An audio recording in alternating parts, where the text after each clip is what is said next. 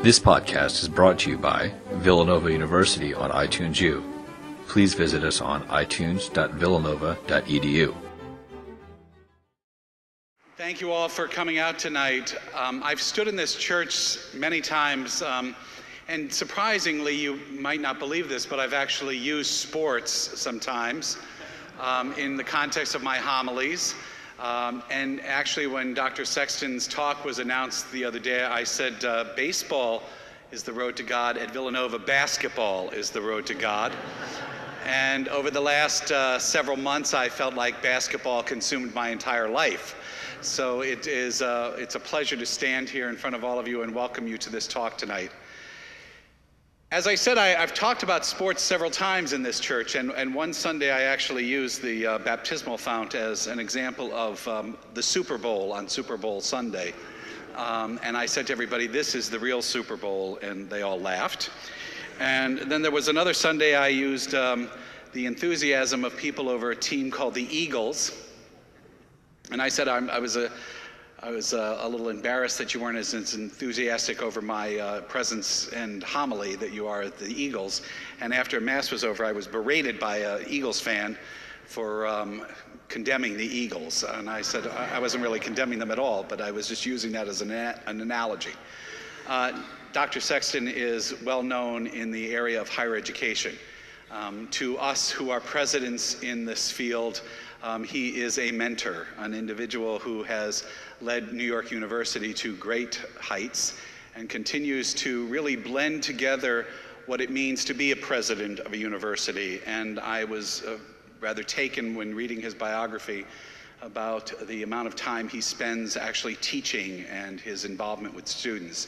And he actually teaches two classes a semester and leading N Y U, and I felt a little ashamed that um, I didn't do the same. So I'm, I'm going to work towards that. Uh, but he is an, an individual who has always kind of blended the academic world and his own scholarship and research, as well as his teaching, into uh, leading an institution that um, I have a great deal of admiration for, more for the sense of the Tisch School of Arts, Um, which is one of the best-known acting schools in the world, um, who, and he happens to be the president of that. So I'm a little envious of that in one way or another. But as we join together at Villanova University tonight uh, to welcome him, to hear um, a, about a topic that is passionate uh, for him and uh, something that he teaches um, on a regular basis to students at N Y U. And we join together with him tonight to welcome him to Villanova University to share with us his thoughts on baseball as the road to God. Doctor Sexton.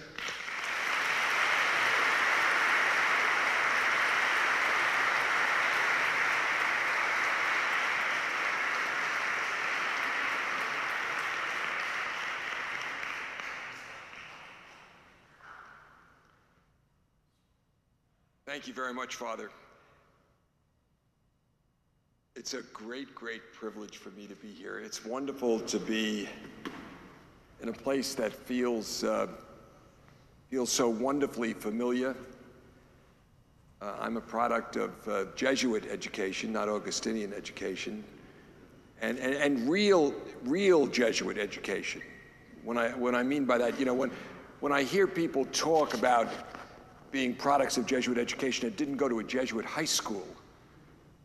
I, I, I, my first re- reaction is they they they they'd never understand James Joyce. but but I, I I have a Jesuit education for high school, for college, for my P H D in religion, and then later in life went to law school. People at N Y U think of me as an academic lawyer, but they don't know about the earlier part of my life. It wasn't until I was in my thirties that I got to law school, and it was a tremendous treat for me today to, to visit at your law school, which is a terrific law school. So thank you for having me, and thank you, Father, for hosting me. Uh, it's, it, it's, it's, it's wonderful, uh, truly, to be here.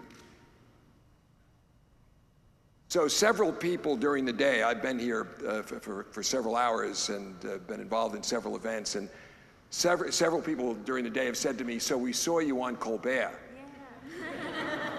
so uh, I have to start by telling you uh, about the background for, for this. You, you saw me on Colbert. Now, when you say, see, we lawyers, we're experts in language. We think about language, and part of what I'm going to talk to you about tonight is language. But part of what I'm going to talk to you about is the incapacity of language. So, so there's going to be a bit of an irony to the theme that I speak about, because if you, if you want the large picture, now right here there's only one person in the room who understands where I am, and that's this young man, Peter. Now, later you'll meet Peter. His name is on the cover of the book. Peter was my student uh, eleven years ago in the course that I teach in the spring at N Y U, from which this comes. And he, he said to me after my talk at the law school today, he said, uh, you, you know, uh, it, it takes a while for people to get used to epicycles. Uh, it, mo mo modern humanity thinks generally in terms of lines. Uh, uh, More ancient societies speak in terms of cycles. Advanced ancient societies speak in terms of epicycles. And the, the, the, the notion of epicycle is deep, uh, for example, in the patterns of religion, the liturgical year. Uh, but, but, but we use complex, almost uh, helix-like epicycles. And you're going to find that uh, as I talk to you tonight, I will, I will go off on some cycle, but it will always come back. It will always come back, and part of part of the game is to try to figure out, you know, where where is this going? When will it turn? When will it come back? And that's very much like life. So Peter, being the only person understanding how uh, your remark that you had seen me on Colbert now leads me into a conversation about language and uh, what words mean and what words can capture. Now here, I'm going to come sharply into text and give you the headline, the punchline. And if there is one punchline ultimately that came out of the process that began twelve years ago, as I began to prepare the first version of this course, which has gone through several, several levels of existence and purpose, the headline would be this: we are in the home of a great university here. Universities are wonderful, uh, nurturing places for knowledge, the known. And at the same time, they search for new knowledge. So there is the known, and, and, and we who live in this modern society of ours, we're blessed with the known. Uh, being a vast known, far greater. You know, we've moved, even if we think about the way we think about God, there, there, there, there is the, the biblical, you know, heaven above, earth in the middle, and hell below, the th kind of three level, Dante's three levels of the rose. Uh, so there is that. And then at a certain point, we came to understand that the world was, was different from that simple three-decker universe. And we began to think about God out there. And, and, and, and then we went farther and farther out there. And the skeptics would say, where is God? And then some, at least, in some religions, began to talk about God in here. So Paul Tillich speaks about the depth of our being.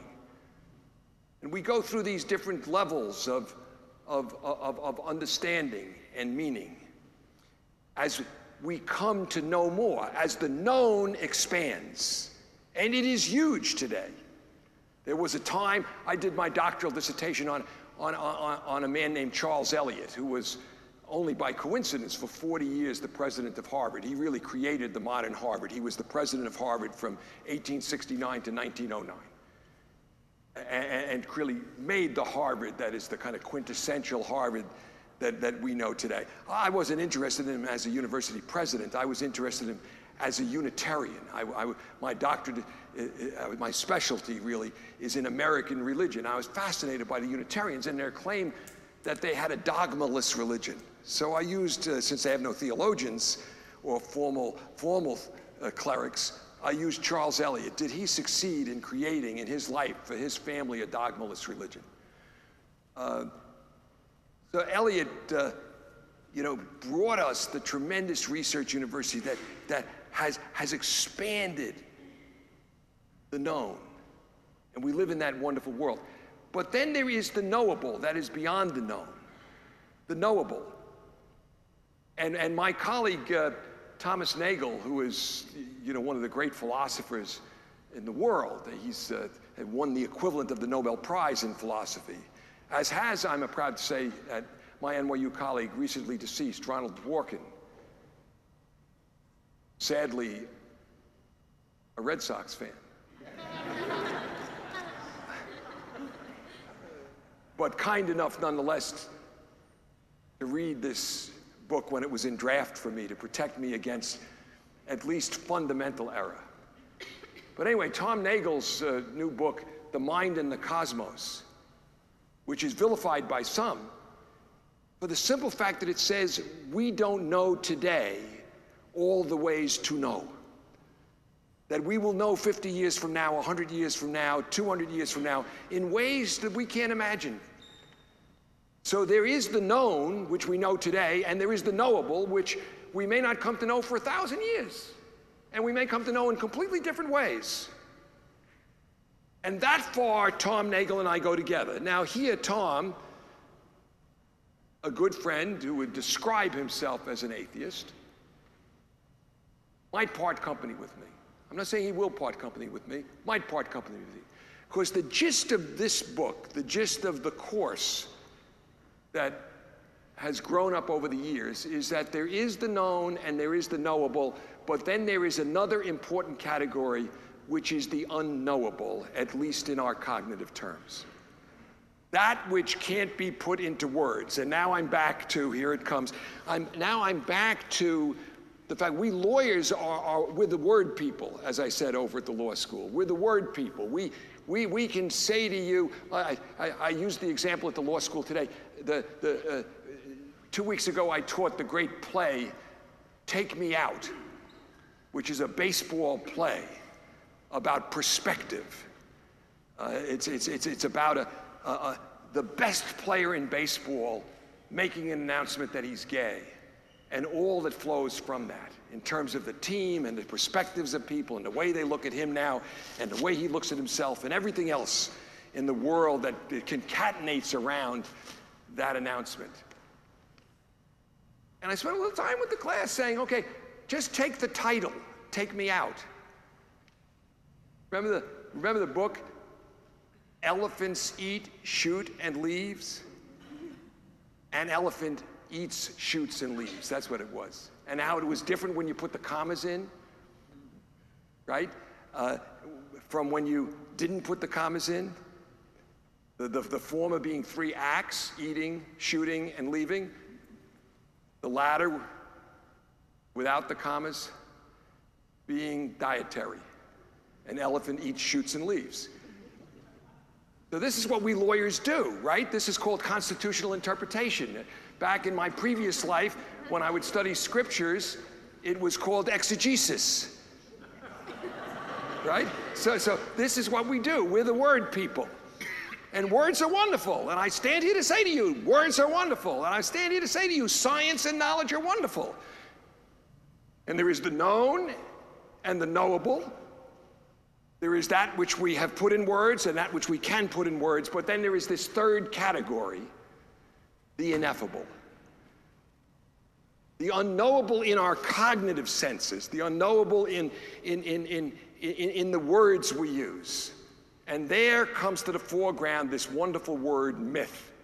Not the way Americans use myth as falsehood, but mythos. Mythos. There comes, here we go, Father, poetry, theater, song. You've got it all, big fella. You've got it all. So when it comes to it, when it comes to it, you know, I, I, I was blessed in my life. I have been blessed in my life by being loved by the most remarkable human being I ever met. She didn't convince me of that with a syllogism. I have experienced that love. And for me, and there are different, you know, Peter said, my God, the Schwartz family would never believe I'm about to speak in a church. Okay? His Jewish mother is, at this moment, probably feeling vibrations she doesn't understand. To her, it's ineffable, okay? Uh, but uh, she didn't convince me that she loved me with a syllogism, but I, I knew that and know that more certainly than I know the law of gravity. And uh, the fact that the liturgy speaks to me in my church, I'm a Catholic, the fact that the risen Christ is meaningful in my life, the fact that, that I know that life has meaning beyond the obvious, I know that Lisa still lives, even though she passed from this physical, physical place six years ago. These are things that I know, but I can't know in cognitive terms. And, uh, you know, they come into the domain of faith. They come into the domain of faith. More on that later. So that's the big headline. This book is, is, is a signal to those of us who live in modernity, where taking a drink of water has become like taking a sip from a fire hose, where everything happens in, in, in italics and bold and capital letters and, and, and you know, hyperstimulation. It, it, it, and where we have the wonderful world of science, but we're in danger, I think, Of, of falling victim to scientism and thinking science has all the answers. And if we're not careful, if we're not careful, I was a group, with a group of students yesterday at N Y U talking about technology and, and, and they, they, they, the, the, the danger that we will become nothing but it. And we will lose our humanity. And this is why the humanities are important. And this is why the arts are important. Because we don't want to turn science into scientism. We have to keep our appreciation for the ineffable so we know how to use the science and the knowledge we get. Back to Colbert. So it was because of this that I began to teach this course. It is something of an insight. And now I'm going to be, see how this is tethered, the word person with you. So you said, you've seen me on Colbert. And I would say to you, what does that mean? My, well. For those of you that couldn't hear, I want, could you please stand up? What, what, is, what is your name? Mary Catherine. Oh, Mary Catherine, come on. There's gotta be an O in front of the back of the name. O'Reilly. Oh, is it really? Oh, okay, there you go, Mary Catherine O'Reilly. Now, my, my daughter's best friend, so you have to watch out, you see. This is an example, is Caitlin Mary Rose Donovan, who's Jewish. So never assume anything about Mary Catherine O'Reilly. But now you said I was cool. That's very nice of you, and I'm going to tell my children you said that. Okay. they, they, they will find that hard to believe. But how many times have you seen me on Colbert? Once. Once, and it was most recently when I was on about yes. the book. You said I'm a Catholic, and he said I'm the Catholic. Yes. Now sit down. so, so, so Mary Catherine O'Reilly, John O. Sexton, and it was O. Sexton. I want you to know, uh, John O. Sexton has actually been on Colbert twice, and you should go to my website and watch both times. Because so many people have asked me about this, I thought that I would open with this story. So we're now back to the main text and the opening here. So Lisa loved Stephen Colbert and Jon Stewart. And she would watch the eight shows. For those of you that don't know, you should come to know this. This is something you can come to know and you should come to know. These are two very talented people. And in this time of TiVo, even if you go to sleep early, you can TiVo them and get them. And Lisa would TiVo the eight shows Monday through Thursday on comedy, uh, the Comedy Channel during the week. And then on the weekend, when I would come home, I, not normally viewed as cool, I would watch with her the two or three she thought was best. So I was uncharacteristically aware, kind of in the cool end of the spectrum, about Colbert when in November two thousand six, a handwritten letter came into my office. And it said, "Dear President Sexton, I understand you teach a course called Baseball as a Road to God. I know nothing about baseball, but I'm a personal friend of God's." and, and, and, and he says, "You should appear on my show." So I went, you know, I, around the corner with this letter, just reading it two or three times. I'm kind of in a corner of my office, and I know that no self-respecting university president goes on the Colbert Show. you, you, you, know, this, you, just, you just go on, you're humiliated, you're skewered. This guy is faster than any gun in the West. You know? On the other hand, you know, as Calvin Trillin wrote about his Alice in his eulogy to her, you know, life for me was about trying to impress Lisa. So I took this letter home, and she looked at it and she said, "Honey, you've got to go on the show. The students will not care if you are humiliated. All they will care about is that they can say to their friends, my president was on the Colbert Show." So I went on. Now, I want you to know something, ladies. I'm going to be immodest here for a minute. First of all, I was, you're looking right here, not only at a historic figure in baseball, and I am a historic figure in baseball, okay? I am the Jackie Robinson of the B'nai B'rith Little League. I, I, I, I was the first, I was the first Goy.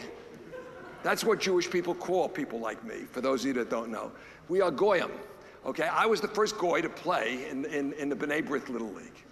Uh, and and I, I was not very particularly good, but that, that first year I was on the All-Star team, because I guess they thought, we got a Goy, we got to put him on the All-Star team. but, so, so, so, so, you know, I, I'm, but I'm also the nineteen fifty-nine National High School Debate Champion. I'm pretty good at this debate stuff and speaking stuff, and I am extremely good at repartee. So, you know, this is what Colbert does. But, you know, I'm not, I'm not some backwoodsman on this either. So I'm going to go on. You got to make a decision. You go on this show.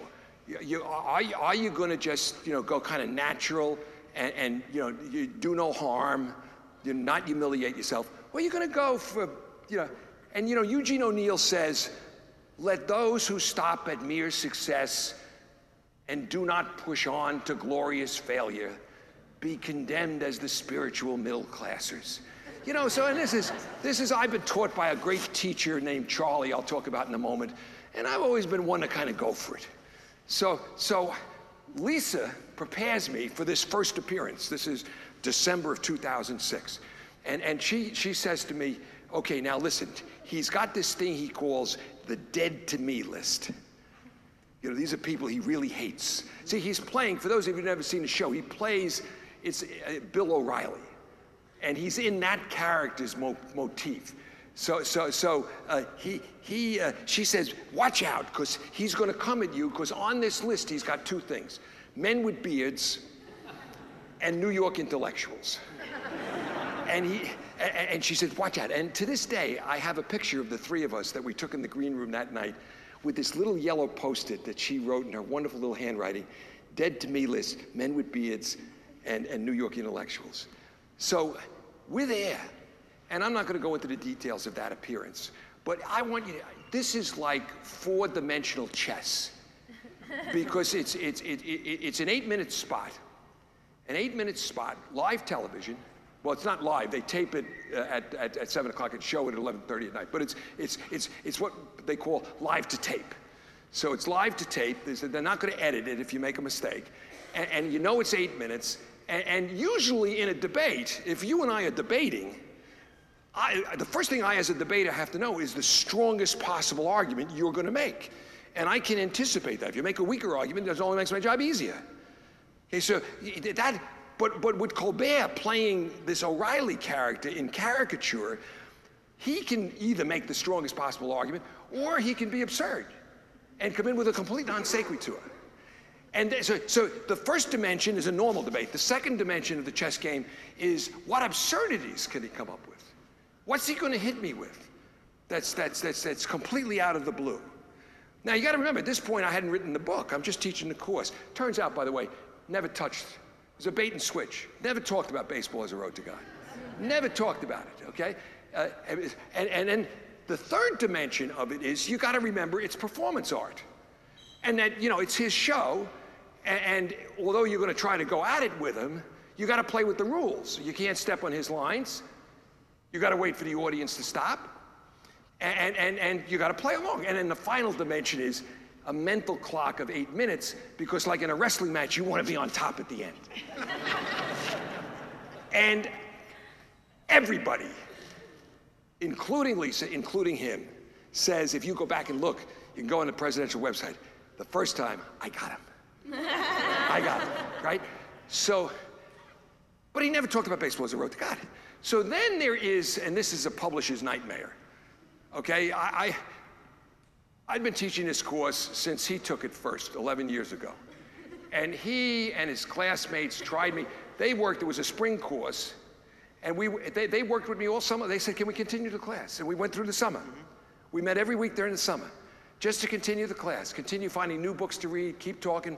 So, and they started pushing me in this idea of doing the book. And they wanted, we had a big fight, they wanted it to be much more autobiographical than I wanted it to be.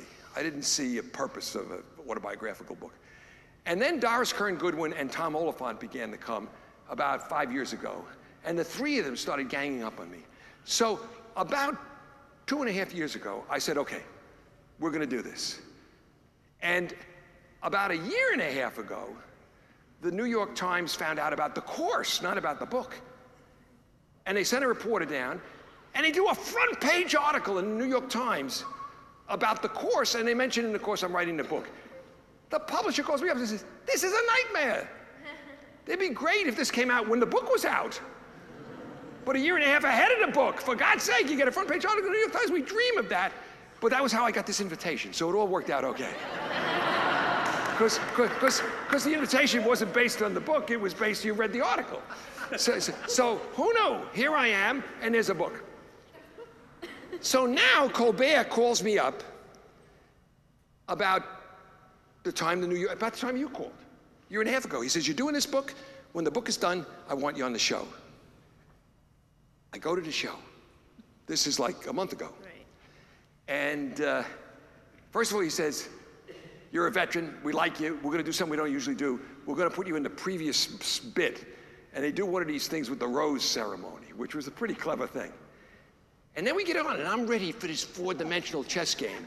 And he had said to me in the green room, he said to me, you're up one to nothing. It's going to be one one by the end of... He's trash-talking me. It's going to be one one by the end of tonight, he says. He's trying to punk me out. It was like, I remember when I used to debate Jerry Falwell. It was the same kind of stuff, you know, just all psychodrama. So, so, so, so I'm wondering, what does this guy mean? You know, what's he got in his... I'm trying to think if I got everything down. And we start going. And my eight-minute clock starts going. And I was doing really well. Now, I'm going to give you an example. You're right. At one point early on, I said, I'm a Catholic. Now, remember, this is before Pope, Pope Francis has been chosen. Yeah. So this is about a month ago. So he says, I say, I'm a Catholic. He says, I am the Catholic. He goes like this, I am the Catholic. Now, that's all you saw. Son of a gun cut out some of my best repartee. Because my next line was, going into dangerous territory here, but High Wire Act. My next line was, that, Stephen, and I lean close like this, we're at the table, I say, that, Stephen, is precisely why I've nominated you for the vacancy. And the crowd laughs like that, right? I gotta wait, or he's gotta wait, rather. Comes out, he says, I'll never get it. I got a problem with women. Crowd laughs much better than you people did. I wait for them to calm down, and I say my line of the night. None of this made it in. I said, they don't.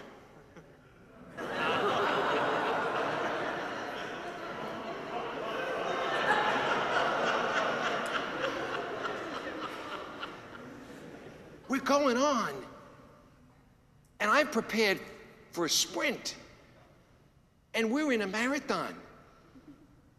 He goes thirty minutes with me. thirty minutes. He finishes, he says to me, "This time I get to edit." And that thing he ended with, which was so brilliant, where he says, "I get it, I get it. Baseball is a road to God. I know what God is. You're on a date. First you want to get to first base, then second base, then third place. You get home. All you want to think about is baseball." And that's the way he ended the show. And as we walked out, he said, one one, rubber match to follow." Okay. Double line. I want you to cast your mind's eye back, those of you that can. For others, it'll be history. For some, it'll be some felt reality. But I'll describe it to you through my eyes. Messiah Eliot tells us that there is sacred time and profane time. There is sacred space. There is profane space. There is the moment where the profane, the bread and wine, become the sacred. There is the moment as, as a member of the oldest civilization in the history of the world, the civilization that goes back in continuous line for one hundred thousand years, the native Australians, when they approach Uluru as it rises from the outback, and they see it as axis mundi, that which connects this plane and the plane of the transcendent. That moment is sacred for them. I approach it, first of all, probably calling it Ayers Rock, because I come from the West. And for me, it's a beautiful monolith in the middle of a vast desert. And just as Peter sees the bread and wine after consecration as ordinary, I see it as ordinary. There is the sacred and the profane. There is the sacred and the profane. October fourth, nineteen fifty-five, one of the most sacred days in the history of humanity. For those of you that don't understand, from nineteen forty-one to nineteen fifty-five, New York City was the center of baseball. There were certain moments where Philadelphia got involved. I know about Robin Roberts and Curt Simmons. I know about Richie Ashburn. I, yes, okay, I, I nod in that direction. Okay, but, but the center of gravity of baseball was principally the Dodgers and the Yankees, but also sometimes the Giants, painfully the Giants in nineteen fifty-one. So uh, my best friend Dougie and I were the only two Dodger fans in our neighborhood. And for those of you that are young, if you've seen the movie Grease, the, the, the, the black leather jacket guys, we called them the Rocks, they were Yankee fans.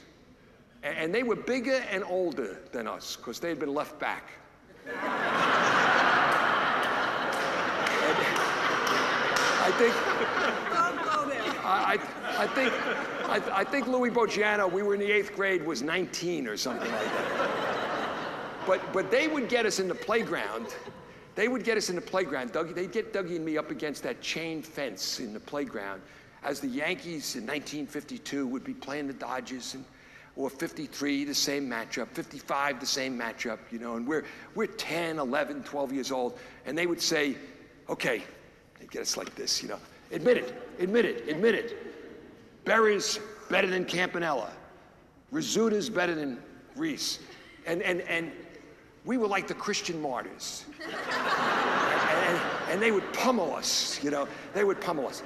And, and now, Now, I want you to see, okay, just check. You see this on this otherwise perfect set of teeth, a little chip on this tooth right here, you see?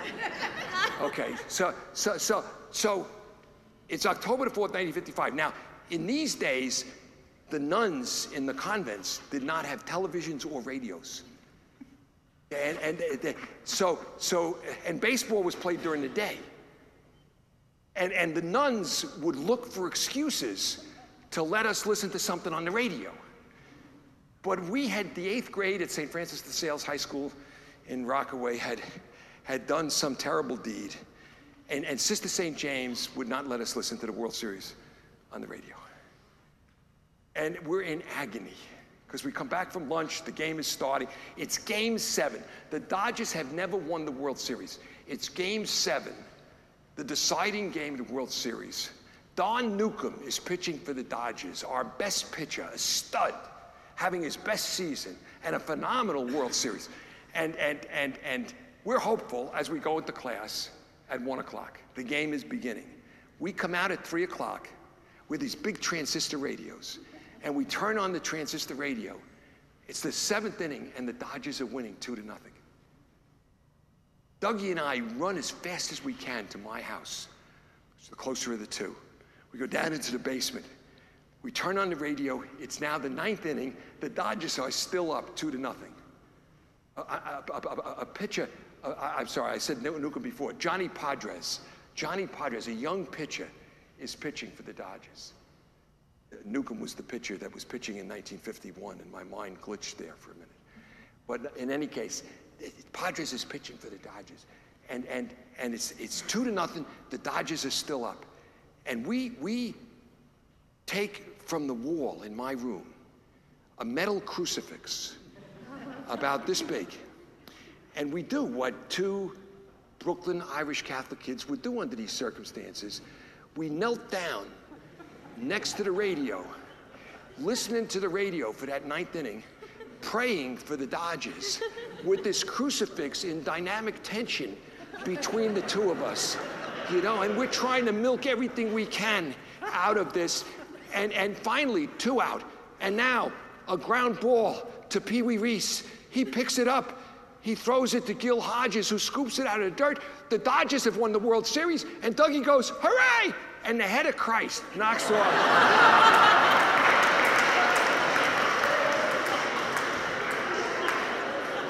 Now, that moment,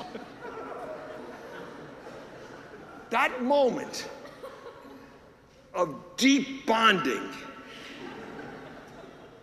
was ineffable. It was not capable of being captured in words. It was like Lisa's love and the liturgy and the risen Christ that I experience and know. And there are moments and moments that play out like this. And the course kind of developed. It developed, I, I tell the story. It developed actually the, the year before Peter took the class.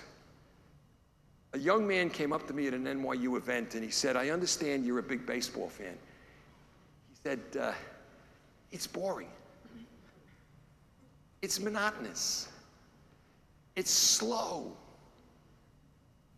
Now, I had this wonderful teacher. I'm not going to go into speaking about him here, but just I have to put a nod in the direction of Charlie. Those of you who were at the law school earlier today, I described Charlie. Charlie is the source of, of my professional life. He taught me the most noble thing that one could do on earth was be a teacher. And most importantly, he taught me to think strange. He taught the teaching power of oxymoron, the wonder of trying to figure out the sound of one hand clapping. This was what, this was Charlie's life. And, and when this young man said this to me, Charlie had a phrase. I actually, I very, for some reason, Charlie just possessed me in the moment. I even kind of lowered my voice in the colloquy with this student to, to, uh, to, to, to, to speak like him. And he had this phrase he would use if he thought what you were saying was stupid. He would never call you stupid. But he would say, you are among the unwashed. So I say to the student, you are among the unwashed, my God. If you will allow me to give you twelve books to read, and you will write a paper on each of those books for directed research under me, by the time you're finished, you will understand baseball is a road to God.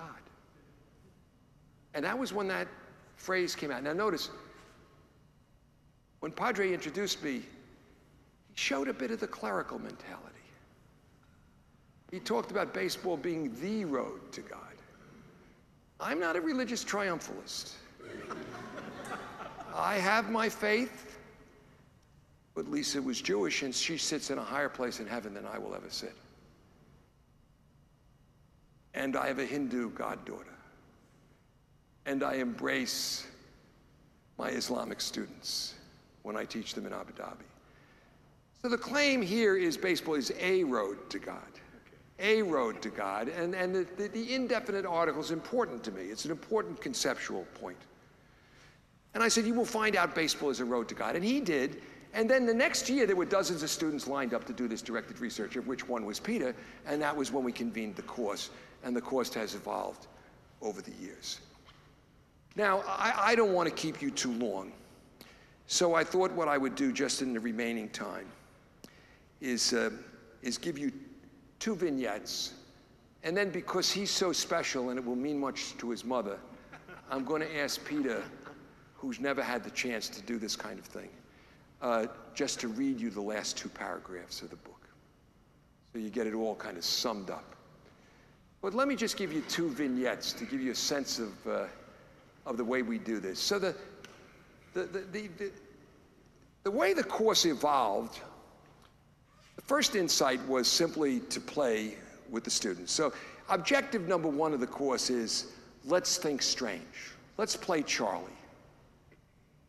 So, uh, you know, taking on this question, is baseball a road to God? I, I was completely indifferent to how the students answered the question.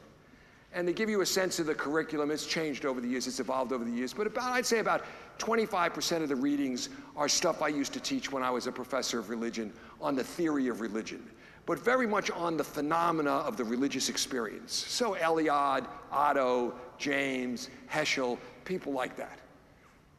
So what is the essence of the religious experience? As experienced. Not dogma, not structure hierarchy, but the experience itself. So about twenty-five percent of the course is that. And about, I'd say, sixty percent of the course consists of novels.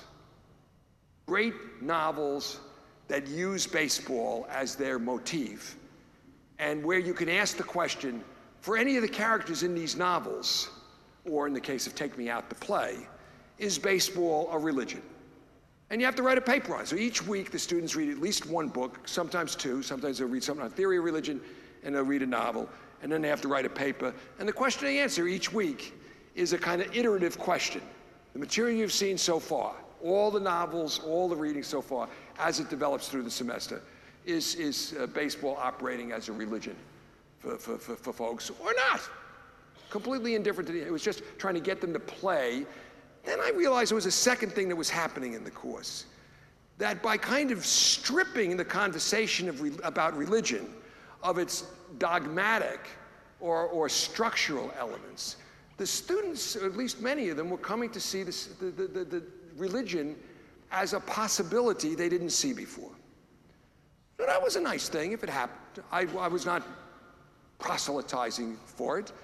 And I should tell you, by the way, that the student, the student body over the years has, has been, it's a class I limit to twenty. They, they, they, they have to read two books and write an essay to try to get in. So they have to read uh, Mircea Eliot's book, Sacred and Profane, and William Kinsella's novel, The Iowa Baseball Confederacy, and write a ten-page paper. And based upon my assessment of the paper, I picked the twenty students. So I had to do that in the semester before they start. And then they go. So it's a very demanding class for them. They get low grades. I'm a low grader. I'm pr proud of that, because, and it also keeps demand down. and, and, and, and, and, and, and, and they, and they still keep coming. So uh, then the, so, so, the last fifteen percent of the course, the last two weeks, is about baseball in New York from nineteen forty-one to nineteen fifty-eight. And that's when Doris comes, and Tom comes, and Pete Hamill comes. And we get a bunch of people for whom this is like a period of their life they talk about. You get those people talking, and it's, it's like listening to poetry.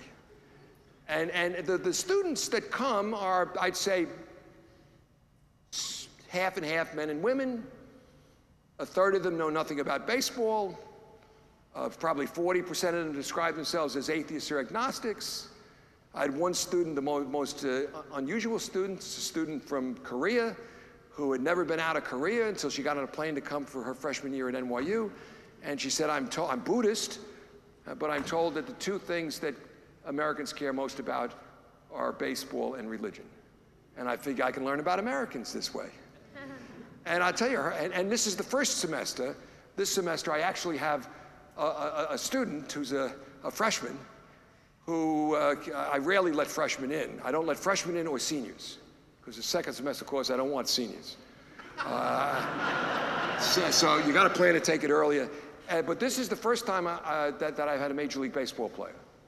So I got a young man who was a number one draft choice of the Phillies about five or six years ago. His name is A C Cardenas, C A R D E N A S. Went through the system, the Section forty system and so forth, ended up playing twenty-eight games last year for the Chicago Cubs, mostly as a pinch hitter.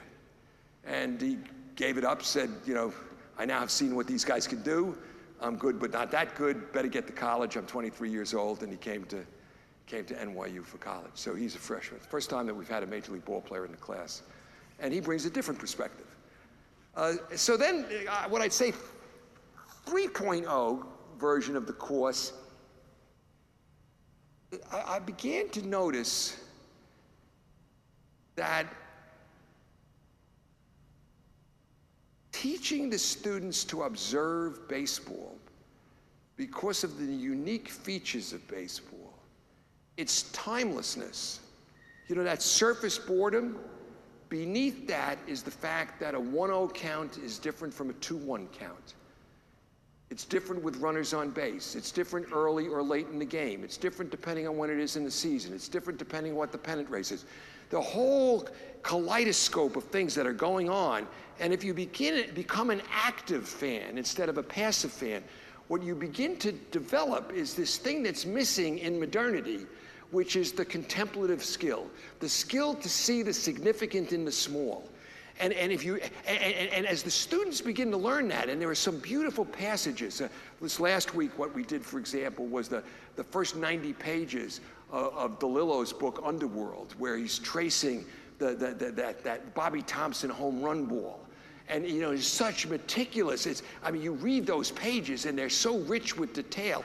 Or, or, or, or you read Greenberg's book, The Celebrant. Notice the title, The Celebrant, about Christy Mathewson and the young man that created the first World Series ring, who had created a ring to honor Mathewson's no-hitter. You know, based on you know, real events, but then the novel, it's so interesting to hear, you know, the description of the way, you know, don't follow the ball, follow the players, see the pitcher going there, see that, watch the runners. And, and, you know, all of a sudden, the noticing skill becomes heightened. And then that becomes a skill the students find useful, whether they decide then to use it, although the, the, the amazing thing is how many of them testify it changes the way they are in the world and the way they set aside certain times for contemplation. Now, we do this. It was a bait and switch when Doris and Tom and Peter got me to do it. Because they said to me, you've been teaching the course at this point for seven, eight years. This was three years ago, remember? And they said, you got it. You just write the course. Well, you can't. You can't say to your readers, go read Eliot, go read Kinsella, do a paper, come in, we'll talk about it. So that was when we, when I, I, I created a whole reconceptualization of the course. So there are, of course, nine innings. There's a pregame show, a postgame show, and a seventh inning stretch. So there are twelve units. And the units are things where you look, you, you, you see a title like Sacred Space and Sacred Time, or Faith, or Doubt, or, or Conversion, Saints and Sinners, Blessings and Curses. And you find out, wow, you can play, you can play all this together. You know, so we start the chapter on certain Saints and Sinners talking about the red-hatted Cardinals. But it turns out, when you get to the end of the first paragraph, it's the red-hatted Cardinals convening to sanctify the first saint, Saint Ulrich. And then we go from that into what's a saint, and do you, the, how do you judge a saint in the context of baseball? Does Ty Cobb, who was a vile human being and a racist, yet a saint, one of the first five to get into the Sanctum Sanctorum, the Hall of Fame? So I'm just going to give you a little taste because uh, of the presence of this special being here. Now, this is a person, I'm going to deny it. I'm going to deny it if you ever quote me as saying this. What's that? But I do love this man. Peter. Hey, stand up just a second. I'm not going to make you talk. I promise you until the end I wouldn't make you talk. So, so for those of you that do read the book, this is Tippy. Now, you can, you can do a simple part. No, I'm not, Can I just, sit now? No, no. What? So tell him who you are.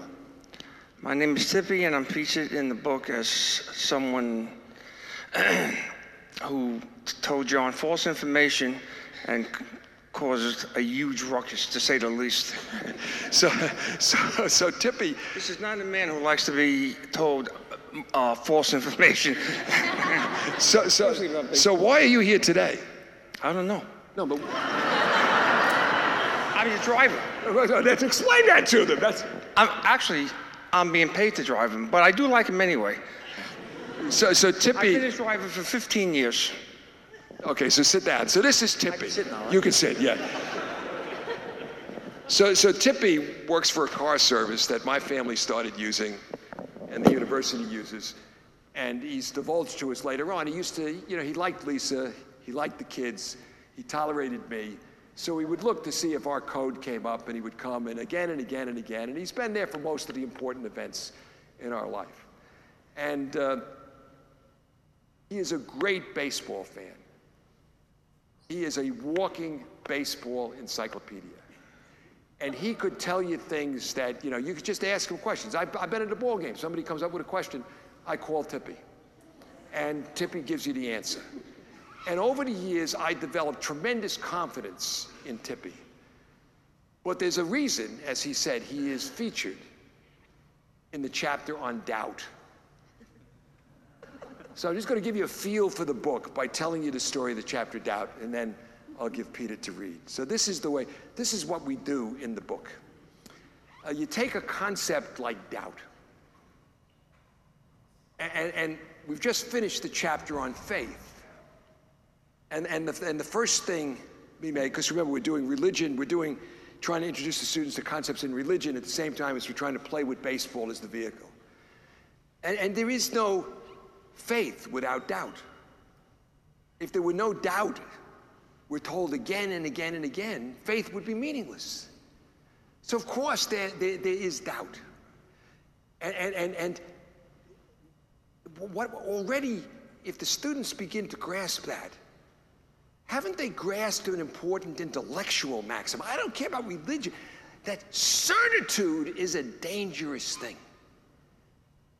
Beware of those who have truth with a capital T, who think that the known is the forever known as we think it is known today. Okay? Heaven above, earth in the middle, hell below. Little doubt is part of our faith. And, and, and the greatest have had doubt. He who became man had doubt on the cross, for God's sake. So let's not condemn doubting Thomas. So here's the story. We're driving along. He gives me great stuff. I love trivia. You know, and in the book, for example, at a certain point, not the chapter on doubt, I, I give the baseball equivalent of the clockmaker argument for the existence of God. So we all know the clockmaker argument for the existence of God, right? You know, you, yeah. What what are the odds that if you threw the elements of a watch on the ground that they would make a watch of themselves? You know, there must be an intelligence. You know, look at this. Here we are. Isn't this a miracle? There must be some intelligence behind it. And that's the clockmaker argument. Now, you know, you get into the law of large numbers, and people would, uh, the mathematicians would tell you, we don't see the nine billion examples that blew up. You know, we're looking at it retrospectively and all of that. So what's the baseball equivalent of that? When when Barry Bonds, right? I always mix up Barry and Bobby. See, he's my fact guy. I specialize in truth. He specializes in facts. These are not necessarily the same thing. But in any case, we try to coalesce the two as best we can. So, so when Barry Bonds won the M V P back-to-back, two years in a row. Now, he later won it three more times. But in the early nineties, it was, when he won it back-to-back, he was the tenth player in the history of baseball to win the M V P back-to-back. The first nine players to win the M V P back-to-back, if you looked at the position they were playing on opening day of the seasons they won it, you'd have the nine positions in baseball covered. In other words, there was one pitcher, one catcher, one first baseman, one second baseman, one... See, this is as a, a logically, structurally the same as the clockmaker argument. Okay, so it, it, it, it, you know, it, it teaches something to notice that. Okay, it teaches something to notice that. So now we get to the chapter on doubt. Here, this man is my oracle. And, you know, I'm not a fact guy. The reason you have a wonderful student who now works for Bloomberg News and is a big shot and cares about facts is so you make sure that you don't say that when the ball goes through Billy Buckner's legs in that famous game against the Mets, the Mets are ahead, when in fact the game was tied.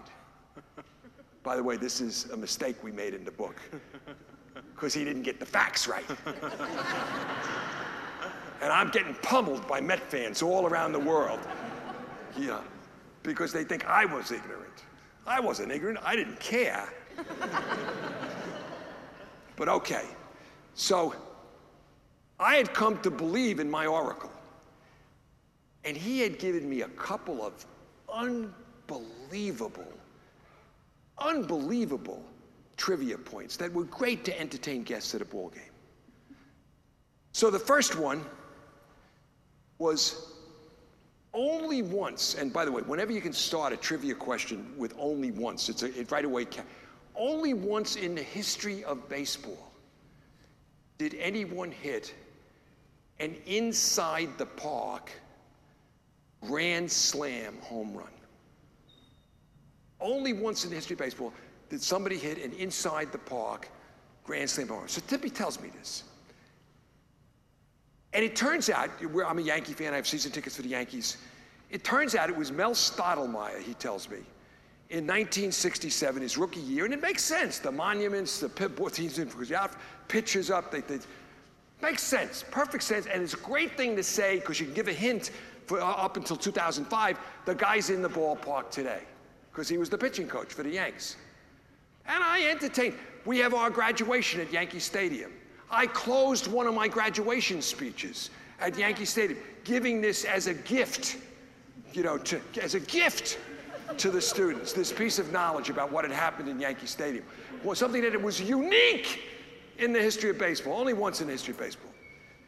Second piece of trivia he gives me.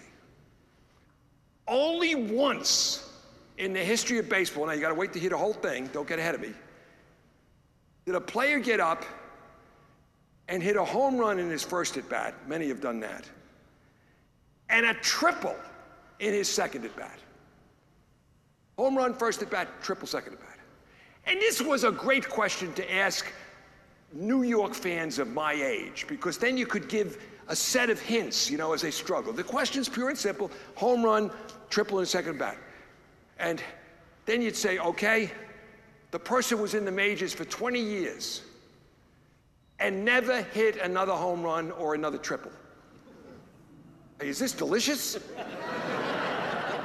Then you say, the same year the person, the same year the person did that, they pitched a no-hitter. So now they know it's a pitcher. And then you say the person's in the Hall of Fame, and then you play, he play, say he played for one of the New York teams, and then you say, and if this is the one that gives it away to most people that are New York fans of my age, he's in the Hall of Fame as a relief pitcher, and if they don't get it then, they say his best pitch was a knuckleball. You get it? Okay. Hoyt Wilhelm, right. Hoyt Wilhelm, very good. So, there you go. Two great trivia questions. And I regale hundreds of, you know, assemblages in Yankee Stadium with these questions. And of course, here I am in a great university, Here I am, a scholar, a university president. I'm about to confess a terrible sin. Are you prepared to give absolution? Thank you. I don't give Tippy as the source for this. I claim it as my own. Oh. I plagiarize. Right? So I am putting my reputation at stake as I pump myself up. Over and over I do this. Now, Fred Wilpon is a friend. He owns the Mets. And he is tormented by the fact that I'm a Yankee fan. I was a Dodger fan. You have to read the chapter on conversion to understand this. I'm not going to go into it. On my academic gown, I have a little circle with the number forty-two in honor of Jackie Robinson. I was one of the two dozen people at Rachel Robinson's ninetieth birthday party. She's an N Y U graduate, P H D in nursing. I adore her. We're good friends. Fred has the Jackie Robinson Rotunda at Citi Field. He built it meticulously. His best friend is Sandy Koufax, whom I adore. He's tormented by the fact that I'm a Yankee fan. Every now and then, maybe three, four times a year, he'll call me and say, can you come to a game Monday night? Just the two of us. I'm going to be entertaining people in the box over the weekend. I want to be with a fan and a friend and just be able to relax and watch the game on Monday night. And I usually go. He calls me. This is season before last, right? He calls me. And he says, listen, it's a Monday night, but it's not going to just be the two of us. I've got another Yankee fan coming. You're not going to believe he's a Yankee fan. You're not going to believe how much this guy knows about baseball. You're going to love each other. You got to come. I said, I can't. I got this professor coming in. I promised her I'd have dinner with her. He says, bring her. So I bring Katie Fleming, who's the deputy provost of N Y U now. And there is that other fan, and it's Henry Kissinger. And I have forgotten the fact that, uh, that Katie Fleming is a, a European historian, and Kissinger's a European historian. And this is a Met game. You know, and this is a Met game like in June. So the game is inherently uninteresting. and, and, and, and, and, and, and these two, these two were talking about the Congress of Vienna and Metternich, you know? And, and Red, Fred and I are rolling eyes. It's now about the fourth inning of this agonizing night. And I figure, I got to break this up. I'm going to roll out the Stottlemyre question. And I'm, I break it in. I say, Doctor Kissinger, I'm going to restore your faith in the research university. I'm told you're a great fan. I'm going to tell you something you don't know that happened only once in the history of baseball. Only once in the history of baseball. He said, it's impossible with all these games that something happened only once. I said, Doctor Kissinger, I'm going to tell you. I give him the Stottlemyre question. He and Fred, who's a real baseball fan, struggle with it. Katie makes a few passes at it. I give them the answer. Stottlemyre, Kissinger is just, he says, this is amazing. I wouldn't have believed that something would have happened only once in a... I said, well, then listen to this. I got another. And I hit him with the Wilhelm question. It's now the eighth inning. The Mets are behind. They pinch hit with the bases loaded. They send up a journeyman infielder by the name of Fernando Tatis. He hits a grand slam home run. The Mets win the game. We're leaving the box. I call Tippy. Tippy's waiting in the parking lot to drive me back to Manhattan. Tippy says, I've been listening to the game, and he gives me a piece of information. Another Tippy Gnostic secret. I'm coming down in the elevator with Kissinger and Wilpon, the second floor, the owner's suite is one, the second floor, about fifteen people get in, and people are silent in an elevator, and Kissinger breaks the silence. Ladies and gentlemen, we are in the presence of a great man. Now, at first, everybody thought he was talking about himself. But he says, He says, I have here Doctor John Sexton, the president of N Y U, who has taught me tonight two things that have happened only once in the history of baseball. The elevator door opens up, everybody's getting out. I say, ladies and gentlemen, before you leave, I want to thank Doctor Kissinger for his compliment. I am now going to give a third piece of information, which has happened only once in the history of baseball. I said, only once in the history of baseball has a player hit two Grand Slam home runs in the same inning. Two Grand Slam home runs in the same inning, not the same game, the same inning. And there, and Kissinger is like, you know, I, I, he, he, he, was, he was shaking, you know? And, and, and I said, and that man, ladies and gentlemen, was none other than Fernando Tatis, the man who won tonight's game. Three years ago when he was playing for Pittsburgh? For Cardinals and the Dodgers. He was on the Cardinals. He was on the Cardinals, at the Cardinals. Cardinals in a game, Peter tells me, against the Dodgers. These are the facts that you've got to fill in. Okay. I get in the car. We drive into Manhattan. We go to sleep peacefully that night. Right. Two weeks later, I'm at a listless Yankee game with my friend uh, Jay Furman and his son Jesse, who at the time had just graduated from Yale Law School. He objects to the fact that I call him in the book in this chapter pugnacious. Most of the time, I call him the word that we used for him usually, which is snotty. You know, it's a relatively listless Yankee game. I break out the Stottlemyre question. Jesse looks at me and says, that can't be true. I said, Jesse Furman. The guy's a federal judge now, by the way. I said, Jesse Furman, I am the president of N Y U. I am the president of a research university, a knowledge creation machine. I am saying to you, this is true. Who the hell are you to say to me, this is not true? He has one of these damn things.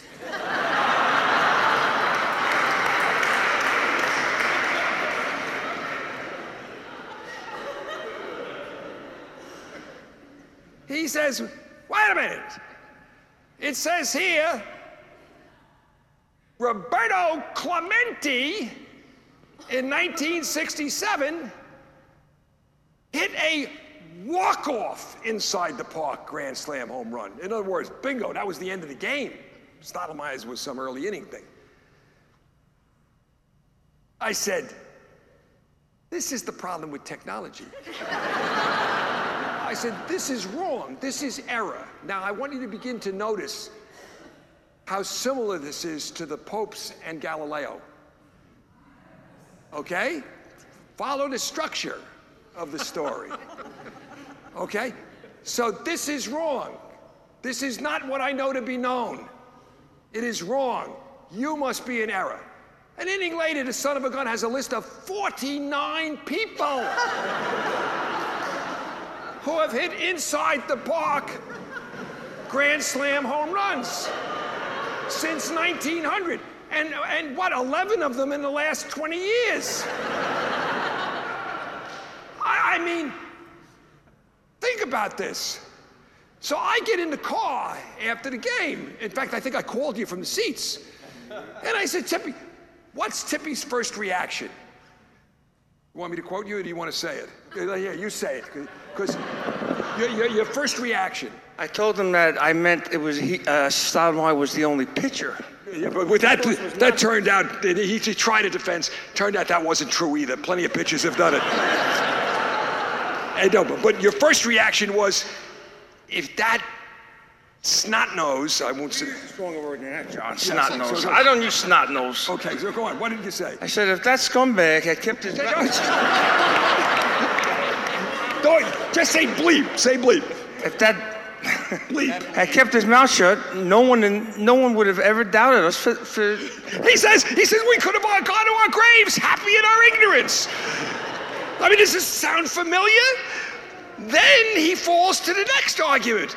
He says, how many people have we told about this? And they've all accepted it as true. No one's ever denied it. there must have been people who've been at some of those games. I mean, he, he recapitulates the papal Galileo arguments. Just absolutely perfectly, every logical point along the spectrum. So then, finally, I say to him, Tippy, if we accept that the Stottlemyre question is not as we thought, how do I know that what you told me about Wilhelm is true? And he says to me, every other thing I've told you, sound familiar? Every other thing I've told you, you can count on. It's absolutely true. And a week later, my son finds out, yes, Stottlemyre hit a home run in his first at bat. Wilhelm. Oh, Wilhelm, I'm sorry. Wilhelm hit a home run in his first at bat. He didn't hit the triple till a year later.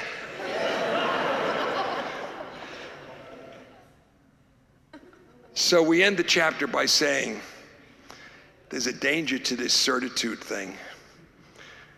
Now, I also end by saying, I got a problem here, because my reputation's one thing, but you know Kissinger's going around the world. and, and he's not telling anybody he heard it from me. He's plagiarizing from me. And you know, what am I, you know? I'm I'm a schnook from Brooklyn. But with him, world peace depends on his credibility. So I gotta decide, am I gonna call Kissinger? I haven't. No. But the book is out. The book is out. Okay, now Peter has just reminded me, final thing, this will only take another minute. You got it? Okay. By the way, we end the chapter by saying, there is, however, one thing of which you can be sure, and that is that the only person in the history of baseball to hit two grand slams in the same inning is Fernando Tatis. And I said, you don't even have to look it up, but maybe you should. So the book is now out. And two weekends ago, I'm down in Colonial Williamsburg with my son and my three granddaughters. And the little girls have to go to the restroom, and their dad is waiting outside, and I'm catching up on the email from the office, and an email comes in, and it's titled, Baseball is a Road to God. And it's from Joy, and I, I don't have a, a ready Joy. Uh, I have a lot of joy in my life, but I don't have a person named Joy. And she writes, Dear Doctor Sexton, I eagerly awaited the publication of Baseball as a Road to God. My expectations were crushed in reading the chapter on doubt with the first question from Tippy. I personally witnessed an inside the park grand slam home run, and it was not by Mel Stottlemyre. Upon Googling, the list is extremely long. I did not limit the search to pitches, since you did not. Since statistics play a prominent role in your book, I will not put much faith in its validity, and I have thrown it out. So I wrote back, Joy, I do not doubt, get the pun, I do not doubt that if you read the rest of the chapter, you will see Tippy's error is precisely the point. I hope that you will retrieve and enjoy the book, which of course cannot be understood until it is read. She writes back, I take it as a, les- a lesson learned to complete a chapter before you criticize it. Thanks for your quick response. So there you go. With that, Peter's, Peter's going to read the last two paragraphs of the book, and we'll close. Thank you very much for your attention.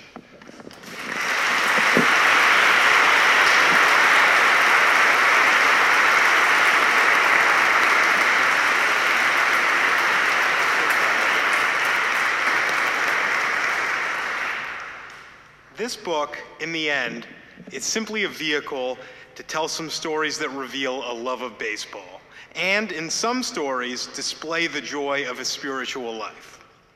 And maybe it shows that it is possible, even for a committed intellectual, to embrace both. It is, to repeat Tillich's words, to convince some readers of the hidden power of faith within themselves and of the infinite significance of that to which faith is related. Baseball can re- reveal something about the world that our ways of living in it goes beyond what we see, excuse me, baseball can reveal something about the world and our ways of living in it that goes beyond what we see on the field. It can teach us to notice and embrace the ineffable beyond, to find the sacred amidst the profane. Just ask yourself, do you, as you read these stories, see or recognize elements you associate with religion and the spiritual life? Do you see things here that resonate with you in some dimension of your being, which might add value to your life?